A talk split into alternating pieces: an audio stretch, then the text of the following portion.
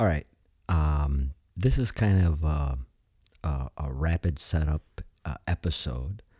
Uh, welcome back to the hate speech zone. Um, and I'll be perfectly honest. When I saw this article, uh, Combating Terrorism Center at West Point, um, a view from the CT Foxhole, Mary McCord, Executive Director, Institute for Constitutional Advocacy and Protection, Georgetown University Law Center. I got to tell you, I can't believe um, how stupid people are, or how stupid these people think we are, how stupid these evil people think we are. Uh, they they should count their blessings that most Americans are um, passive to a fault, and that they've been able to get away with this fake reality.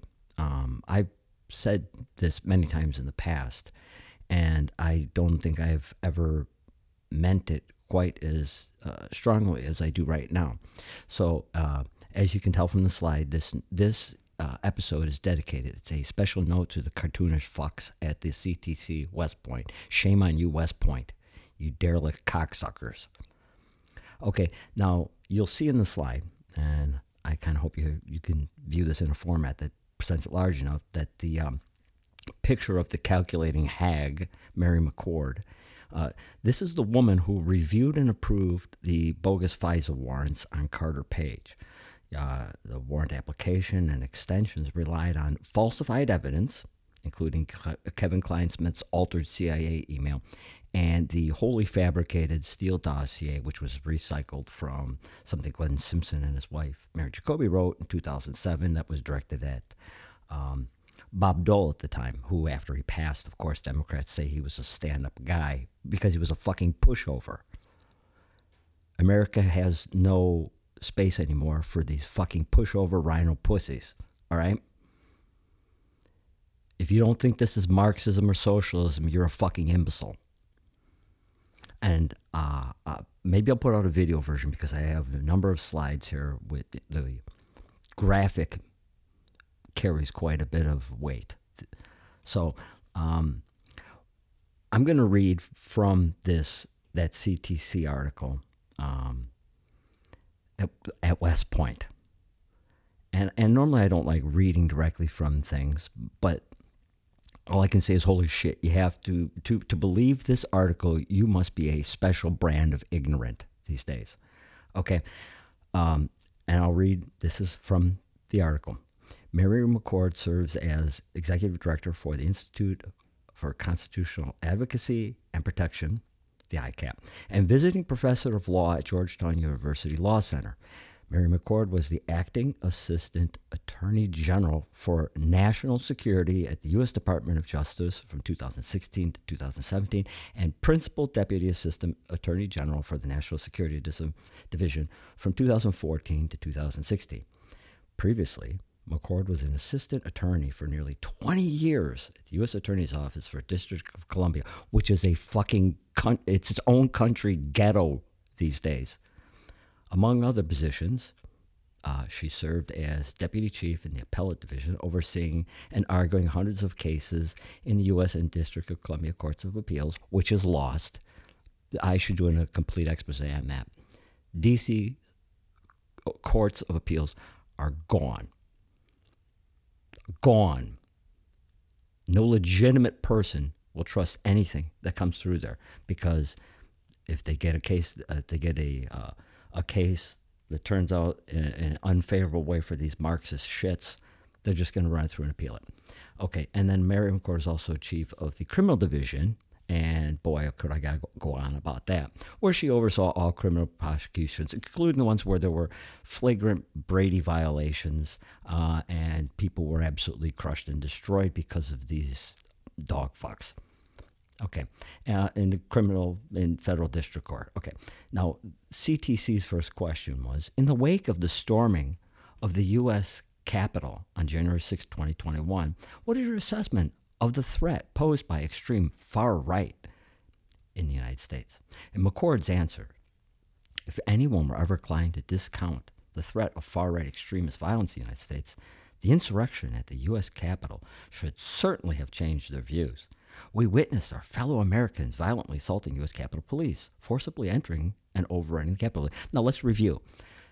We saw people fighting to get in.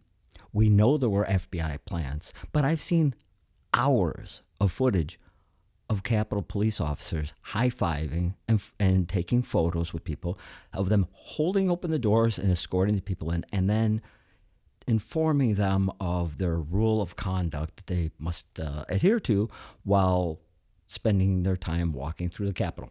Okay, so there's two different stories here: the ones we can see, or the kinds of things that these bullshit artists um, want to tell us happened. They're they're not real. Uh, what, what do we have here for the authors? Audrey Alexander and Kristina Hummel. Okay, great job.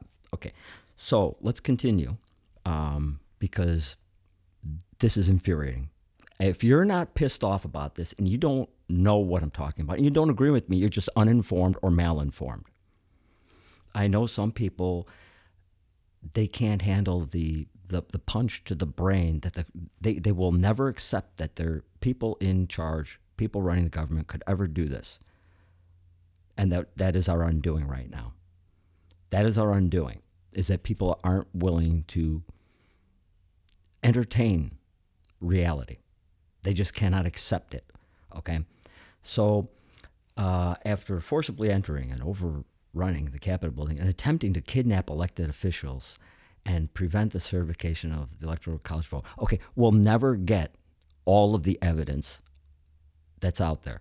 And if you go back and listen to a few of uh, previous episodes, you'll realize that the Democrats will only present and the media will only cover, will only ramble on about the evidence that they fabricate. And this this hag, Mary McCord, is the queen of fabrications, and I can prove it. So, what they what, um, McCord continues on by saying they succeed in delaying the counting for several hours. Well, no shit, two thousand mules, bitch. Wait, you've got to watch that. You've got to watch that. Although it was shocking to witness because of the sheer number of people willing to use violence to overthrow, overthrow government, correction. Those people were there. They were frag grenaded. They were tear gassed. Those people that were there knew what you did before this. The government was already overthrown, and it was by people you were working with. Okay, back to McCord and her bullshit.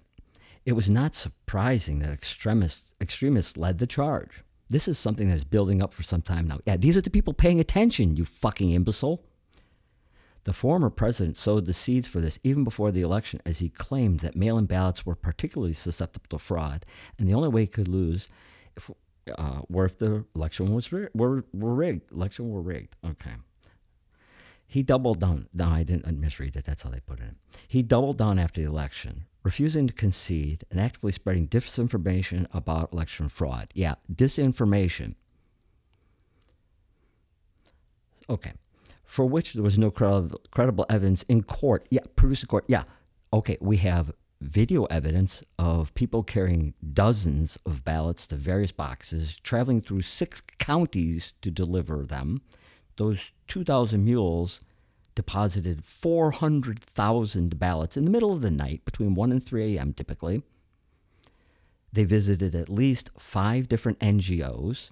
We know there were SNS ballot printing machines in county offices that didn't belong there, printing ballots. There's 5,000 affidavits right now signed by people who witnessed and wrote down what they observed against election, you know, laws. So he doubled down after the election, refusing to concede. Okay, well, yeah, okay. Don't forget there's geo tracking that confirms that those people weren't there tying their shoes at those ballot drop boxes that weren't properly secured, monitored. He, being Trump, bought into the Stop the Steal rhetoric and propagated it. adding a veneer of credibility because of his position of power and influence. Well, yeah, after 2016 and what you did from 2016 to 2020, there's a valid reason why we hate you. Okay. The false narrative. No, you committed treason, engaged in seditious conspiracy. Even the even the people who just couldn't handle it, the misprision of treason people who just knew what happened but didn't actively further or promote it, turns the blind eye, which would be the entire FBI who didn't actively have a role, the clock punching cowards who know what their superiors did. This is this is infuriating. You'll probably hear me say that a few times. The false narrative gave the extremists, the people who were paying attention, a cause that he urged them to fight for. Well, yeah, it's um, yeah, treason uh, that went unanswered you've got to read the Senate report. I'll do another episode on that. Trump gave them a cause to fight for, explicitly calling them to never concede and fight like hell. We were worried that before January 6th that Trump's most extreme supporters would literally take him literally, and they did. Well, let's go over a little bit about um, Let's go over Mary McCord just a little bit more. Who is Mary McCord's husband? Well, he is Sheldon Snook, who just happened to be at the time, hap, just happened to be Chief Justice John Roberts, public slash news media special liaison when the Russia hoax was executed. Okay, if you don't believe the Russia hoax at this point, there's no helping you. Now, acting assistant attorney general of the National Security Division. Who is Mary McCord, right? Well, let's see now. Mary McCord was appointed principal deputy assistant attorney general of the National Security Division, the NSD, the U.S. Department of Justice, October 21st, 2014. Took over acting as assistant attorney general uh, on October 15th, 2016. She graduated from Georgetown University Law School, began to uh, served as a law clerk for uh, Judge Thomas Hogan of uh, U.S. District Court for District Columbia. Again, gone, gone. Forget about it. D.C. is its own country, and it is anti-American. Okay, Mary worked at D.C. U.S. Attorney's Office, D.C. for 20 years in Pellet, uh, arguing cases. She held that position for more than five years and worked her way up into the criminal division, which is key to a bunch of other things. Um, she was in charge of 400 employees. Um, yeah, you know, she replaced John Carlin. And um, I, I don't even know where to go with this because there's so many tangents. Okay. But I'd like to, there's what's really important is to know that these people like NPR, NPR. There's a, there's an article out there. They did interv- they interviewed her, but you have to realize that Mary McCord was a key component in the Russia hoax, in the FISA, and then she represented. She was was amicus curiae. She represented Kevin Clinesmith after he got, and he was found guilty of falsifying evidence. Could you imagine being Carter Page? Carter Page could be, we could have, he could have been any of us. You, he actually, he was a naval intelligence officer, and he worked in Russia. He was, he worked in the energy industry, as I recall, and he was, he was helping, assisting the CIA. He was assisting the United States government on his own, freely provided them with information that led to the uh, um, arrest of particular oligarchs. And then they threw him under the fucking bus. A hag like this, they, she worked on this team, that threw him under the bus. They went after him. Kevin Clinesmith altered that email that said that he was not helping the CIA, but he was. He was. And it went on. And as you, you may know, may recall, when you are given, when, when you're granted a FISA warrant, you have to reapply every 90 days with new evidence that the warrant was it, it, yielded, it produced fruit. It, that you found more some form of new criminal activity. They never found it. And that warrant was extended three times. After 90 days, you have to have it renewed. Somehow they got that somehow they got that done. But where I was going with NPR, and it's really important because once you get somebody in the media cycle that seems to be believable, they just keep reusing and repurposing that useful liar.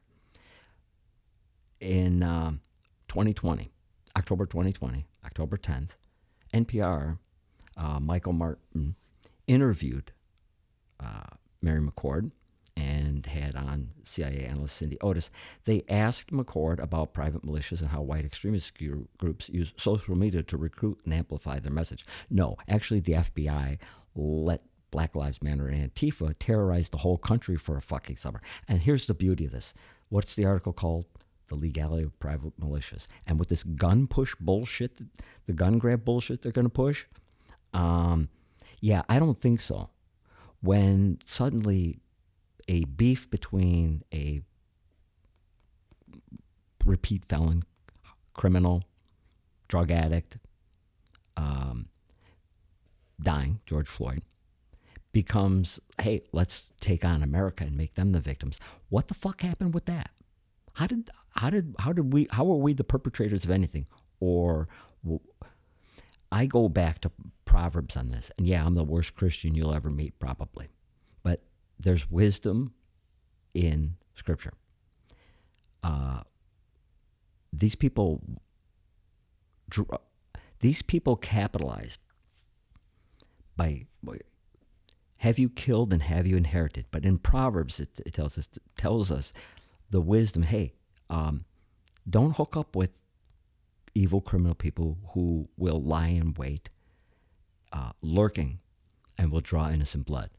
Uh, that would be the American people. We had nothing to do with George Floyd, but they decided, well, you know, the FBI will just look the other way because they're assholes and cowards look the other way. So instead of, you know, you, they threw the people a bone and let them riot. Let them riot unanswered, unchecked, all summer. Over 700 violent riots by BLM and Antifa. Did they investigate any of that? no, why would they? So here she is on NPR talking about people responding, uh, what they think is uh, inappropriate response, disproportional response. No, after doing what she did, she's got the, well, look at her picture. She probably has balls, okay, uh, to go on this. So I'm going to read part of this uh, transcript from the Michael Martin NPR interview. The, he was the host. We're going to turn now to this week's shocking news about an alleged plot to kidnap Michigan's governor, Gretchen Whitmer. Oh boy, oh boy, this didn't age well. On Thursday, the FBI announced that 13 men with ties to armed government armed anti-government groups in state are now facing charges related to that alleged conspiracy, which also include plans to attack the Michigan State Capitol. Actually, they started with a plan to sit in the Michigan State Capitol, and that half of those men tied to armed anti-government groups were actually working for or informing the FBI. And those were the people that ramped it up from sitting in state capitol to snatching that ha- that other hag, Gretchen Whitmer. According to the FBI affidavit, yeah, we all trust FBI affidavits now. Which one was it? The first, the second rewrite, the edited, the fifth, the fourth, the sixteenth? Much of the plot was foreshadowed or advanced via social media and other online platforms. Um, and these developments come at a time when armed individuals and groups have once again become part of a, a visible part of public demonstrations. So we wanted to answer some of the questions people might have about these kinds of groups, uh, including whether or not they're legal in the first place and how exactly they're using the internet to help spread their message and recruit. Yeah, um, those people, uh, people on the right, of course, they're all going to be far right extremists. Um, yeah, they're stopped real quick. Um, but let's just let's go over things here because um, there's really a horrible imbalance of reality here, and I've said it many times before, and I cannot. I don't think it could be said enough that if you really thought there were organized influential, powerful right wing militias or white supremacy or white nationalist groups, where the fuck were they when hundreds of towns, perhaps thousands of cities and towns across the U.S., had their police stand down right when BLM and Antifa came to town? The town where I live, spend most of my days, um, was attacked by them two nights in a row. The police said they were not going to show up. So, and at that point, you've heard me say it before, if you've been following for any period of time, that I instantly said, oh boy, here we go. We're going to have an issue because if BLM comes to town and what this douchebag, FBI Director Christopher Wray, if he says is true about there being um, about them tracking these groups. And if they have any influence, um, they're going to take on BLM and Antifa. They're not going to let it happen, right? Because they know the, the referee is gone from the game. The police aren't there. It never happened. And I really think it was to, they did that to try to lure it out. And what did it prove? That there really is no organized white supremacy group that has any kind of power in the country. That was the litmus test. That was the ultimate test of this, of that theory, of that lie that white nationalists are the biggest problem. Because we would have seen it. They were waiting to collect, collect and capture that footage of these, these poor, uh, peaceful protesters being attacked. It never happened, or we would be hearing about it still. So, should we go on about Mary McCord? Yes, I believe so. Uh, just as a reminder, McCord was the senior intelligence officer who accompanied Sally Yates to the White House in 2017 to confront uh, who was then the uh, Don McGahn, who was the White House counsel, about the issues issues that they thought they had with National Security Advisor Michael Flynn, General Flynn, uh, and the drummed up controversy uh, about uh, the phone call with Ambassador Russian Ambassador Sergei Kislyak. Now, as you'll recall, they went after Trump. Uh, they went after Trump's uh, national security advisor, General Flynn, because they said, and they were trying him for uh, talking about sanctions. Sanctions never came up, and it's so insane that people were going to follow along and keep listening to these journalist hacks who claim that they were talking about sanctions. They were talking about the expulsions. They, you know, um, but what they were trying him for never took place. And again, it's the whole lying about evidence, lying about evidence, and that's going to come up a lot. It's going to come up a lot. In fact, the the judge who was going after Flynn, Judge Emmet G. I specialize in taking down Republicans. Sullivan, uh, shiftless piece of crap. Um, is another example why we, by these people, the cabal should be really thankful that we're passive to a fault, because that's not uh, Judge Emmet Sullivan's first rodeo. Uh, in his own words, after he allowed um, the Washington D.C. swamp uh, Obama type era people, the Robert Mueller, Andrew Weissmann friend Matthew Friedrich, take down Senator Ted Stevens of Alaska, um, using the Brady violations, and oh, you, you, just the list goes on what they did wrong. And here's here's here's what uh, Judge Sullivan said. As a result of numerous egregious violations committed by the experienced prosecutors in this case, Senator Stevens' conviction was eventually dismissed after he died, of course, in a plane crash. A bizarre where his terrain war, uh, what was it, alert warning system was not working in the plaintiff's end. Um, the senator's conviction was eventually dismissed. ordering an investigation into the misconduct, U.S. District Judge, Court Judge Emmet G. Sullivan explained here's what he said.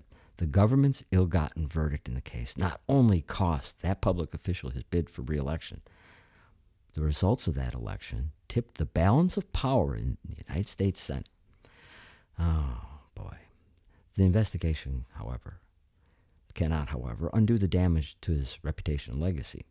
Now, you would think as a judge, when you found that you've been lied to by the government for things that uh, withholding exculpatory uh, evidence, plea, uh, deals made with witnesses, tampering, lying, falsification, all kinds of sorts of things. You think he'd be pissed. But no, not this guy. Not when you take down somebody and you shift that balance of power in the Senate. That's a victory. So uh, there were actually articles out there, really good ones, about the Stephen Six, they called them. Um, Zachary Roth did one. I don't know who this douchebag is uh, for Talking Points memo. And here's how they can even turn what they've done wrong into more wrong by blaming the wrong people. Uh, April 9, 2009, in TPM. Zachary Roth said, perhaps the case is a good reminder then that for Attorney General Eric Holder, fixing that politicization won't in itself fix all the problems of the Bush Justice Department. No, it's the fucking cabal. It's just in 2009 we did not realize the strength, the power, and the reach of the cabal at that point. Same thing can be said about Fayetteville. Same thing can be said about a lot of things. We were not scrutinizing these jerk jerk offs uh, well enough back then. So if you're a judge and you find out you've been lied to, you think you would do something about it. But no, because what Sullivan did was made sure nobody got in trouble. And then even the little local guys, uh, I think it was Bottini and Goeke, they ended up, uh, Bottini and uh, J- Joe Bottini and James Goeke, they ended up getting their back pay and everything and getting the record expunged by some sort of administrative court that decided that they were they were victimized. So nobody is punished. In fact, you reward your friend by letting them do an investigation that bears no fruit, right? They get paid for this. And, and then they come up with suggestions to keep this. Well, he did it again to Sullivan, uh, to, to Flynn. Sullivan attacked Flynn. Remember, he was the judge that said uh, General Flynn is a traitor to his country? Yeah, they had, it was the same thing. Same damn thing. The prosecutors lied the prosecutors made things up. And then this douchebag, Emmet Sullivan, gets on TV because that's what it's about. It's about court of public opinion. And uh, yeah, so there are a number of people. In fact, probably the most decent person on the in the uh, Stephen Six was uh, a young trial attorney, Nicholas Marsh. He killed himself when the news coverage started to get a little bit thick about what went wrong with the Senator Stevens trial. Yep. Uh, and he was working on the case. And then, of course, uh, the DC, the swamp put its people in. Days before the trial started, they realigned the prosecution team. So a lot of these people, and there were there were people who were objecting to the decision to put Brenda Morris in charge, just days before the trial started. So th- maybe I'm, I'm going a little bit windy on this here because originally this was supposed to be about West Point. But I guess the point to all of this is that when these people get away with one thing, with one damaging blow, it isn't just, it doesn't stop there. They go on and on, and there's family involved. Matthew Friedrich was the guy behind Stevens. He was guy behind Enron. He was guy behind Arthur Andersen and the Merrill Lynch attacks. And then he went into those industries and held key positions, making six figures. So it's just, it doesn't get any uglier than this. But shame on you, West Point. What the fuck is wrong with you people?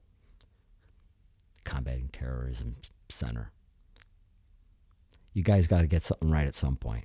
We haven't been wrong yet. The only way we've been wrong is we underestimated their evil. I don't know. And on that note, I better end it here.